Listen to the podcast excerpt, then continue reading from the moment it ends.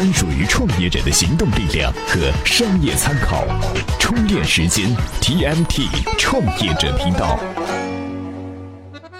专属于创业者的行动智慧和商业参考，欢迎收听 TMT 创业者。人们都说创业者当中百分之九十九的人都会失败，但为什么还有那么多人纷纷涌入创业的大潮中呢？创业者们又该如何在这极高的失败率当中求得一丝存活的机会呢？今天我们要通过一个连续创业者的真实案例，告诉你他是怎么在失败过后又站起来的。他叫刘洋，目前是糖豆学院的 CEO，是一位连续创业者。所谓的连续创业者呢，就是或成功或失败的操作过不止一个创业项目的创业者。他的第一次创业是他曾经在台湾的时候发现了一个很好的儿童项目，因为他发现，在内地大多数家长对孩子的管教服务都比较少，而他在台湾看到有很多儿童可以参与的娱乐项目，所以他想拿来做一些复制。很多人在听完刘洋的方案之后呢，就觉得他的这个方向非常好，都会觉得未来做儿童项目肯定大有前景。虽然那时候还没有开放二胎政策，但大家都认为儿童这个领域一定会有很多的机会。那既然有机会，这事儿也就开始启动了。刘洋找到了他曾经合作过的一个朋友，并且说服他给自己投了二十万，这让刘洋突然有一种深深的责任感，就觉得既然是创业，就得小心翼翼，因为他之前是一位职业经理人。而职业经理人最重要的就是每一个决定都要做对，每一件事儿都要尽量做完整。其实刘洋在刚开始做这个项目的时候呢，一切都进展得很顺利。他觉得自己做了一件有希望能成的事儿，又觉得创业虽然辛苦，但是其实并不太难。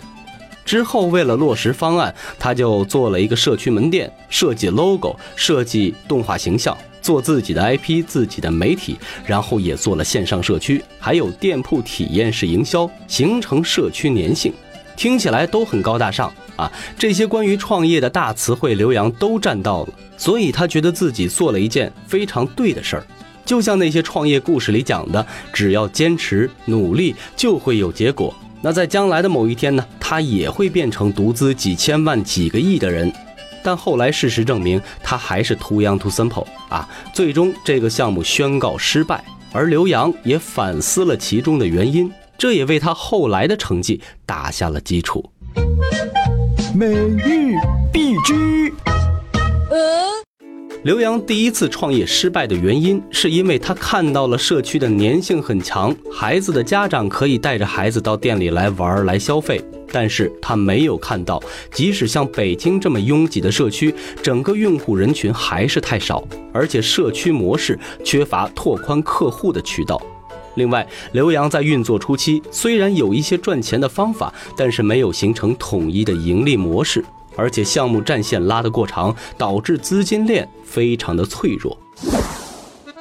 到了二零一五年的时候，刘洋做了一些具体的课程。那个时候还不像咱们现在啊，随便打开一个 APP，就像喜马拉雅、千聊、荔枝等等，这些都是做课程的平台。他们做的比较早，从小型起步，也因为赶上了内容创业的风口。到了二零一七年，他们在做的课程也有了比较好的排名，带来了一些收入。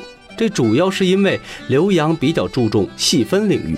在所有的课程教育里，他比较坚持的是教会大家如何通过自己的努力变成一个自由的写作者。因为他们的领域比较受关注，所以被一个微信大 IP 并购了。刘洋认为，创业者的出路不是只有融资上市，大部分的企业还是会选择并购的出路。美玉在这一次的创业初期，刘洋想的最多的不是要怎么把项目做大，而是想着怎么让这个项目活下来。而这次的经历也告诉刘洋，在创业初期不要先想着怎么去赚钱，而是要先培养和钱的亲近感。因为如果没有钱，你连犯错的机会都没有，这是非常残酷的事实。其实，对于创业者来说，创业的成功或失败，关键在于创业者本人的认知层次。就比如说那些学经管、学营销出身的创业者，他们接触到的案例基本上都是世界五百强的成功经验。但你有没有想过，其实这些经验当中，绝大部分都是不接地气儿的。如果你直接复制的话，估计会死得很惨。马云的成功励志故事，很多创业者都知道，但几乎没有人再能够走出马云的路子，因为他所处的时代背景跟现在比都是不相同的。而对于初期的创业者来讲，那些失败的经验以及失败之后的觉悟，才更有借鉴的意义。那接下来呢，我为你准备了马云在一档电视节目当中所分享的自己创业失败的案例，以及对于创业者的忠告，我们一起来听一下。充电语录：我自己创业过好多公司啊，第一家公司是一九九二年，是做海博翻译社。想法很好，在做的过程中，第一个月的营业额大概六百块钱不到，房租是一千五，还不包括所有的工资，就第一个月我们就亏得一塌糊涂。当然，这中间还有一个案例，我给大家讲一下，不懂财务所犯的错误。我们请了个女孩子帮我们收钱，一查账以后发现，这个女孩子每一天从这里面抓个一两百块钱回家去，谁的错？是我们的错，是制度的错。一个不好的制度会把优秀的员工变成坏员工，创业者很容易犯的错误就我要抓大不抓小，所以我们想到说翻译社将来怎么发展，进货怎么就想这些东西，却没有讲到四五个人也需要制度，也需要管理，没有好的制度，这是公司的灾难，所以这也是另外一个经验，小公司也需要制度，也需要体系。那另外一块，我想跟大家讲，跟风险投资谈判。腰挺起来，但是眼睛里面是尊重，双方之间是共通和平等的。他问你一百个问题的时候，你也得问他至少九十九个问题，然后你要问他投资的理念是什么，为什么投我们？我最倒霉的时候你准备怎么办？是我们很多人倒过来讲，先告诉我一定会很成功的啊，但 VC 的期望值谈了那么高，以后你怎么做都失败。你告诉他，我这个月也会亏，下个月还是会亏，但我亏多少？只要发现可控，你的投资者都不会可怕。他最可怕的是你不可控了。你说赚两块钱，结果你还亏了三块钱；你说亏三块，结果亏了八块钱，你就麻烦大了去了。所以跟 VC 的之间的沟通交流非常之重要。什么时候要投 VC？不是你最穷的时候去要要资金，记住。是你最好的时候去要钱，永远记住，所有创业者，下一次融资，你永远公司形势最好的时候去融资。公司内部的改革也永远是在形势最好的时候去改革。对于创业经验来说，可能你会有更加深刻的感触。那么接下来咱们来说一说创业项目的四个等级，你可以根据这些来预估一下你的项目会有怎样的前景。一等项目就是有好的现金流和盈利模式，融资只是为了赚更多的钱。就比如说，有很多台湾的医美项目进军大陆市场，他们的思维模式很简单：先开店赚到钱，立即再开新的店，一年的时间就能在大陆铺二十家店。这就像是很多全国连锁的牙科诊所，还有很多体检单位，简单的项目复制就可以赚钱。而投资人最喜欢的也是真金白银投进去，真金白银拿回来，回报率超高。这种项目和盈利模式是投资人最喜欢的，发展自然也就迅速。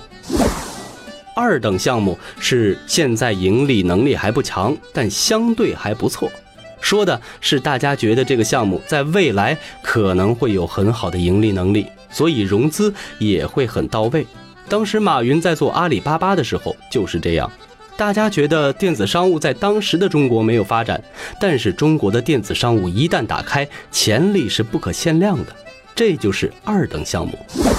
那三等项目呢？就是现在盈利能力不强，未来也不确定，融资是为了让自己活下来。很多的创业项目都是没有钱的，就是现在不怎么赚钱，未来赚不赚钱也不知道。这时候投资人可能会想：我们再往前走走看，多少都需要一点风险。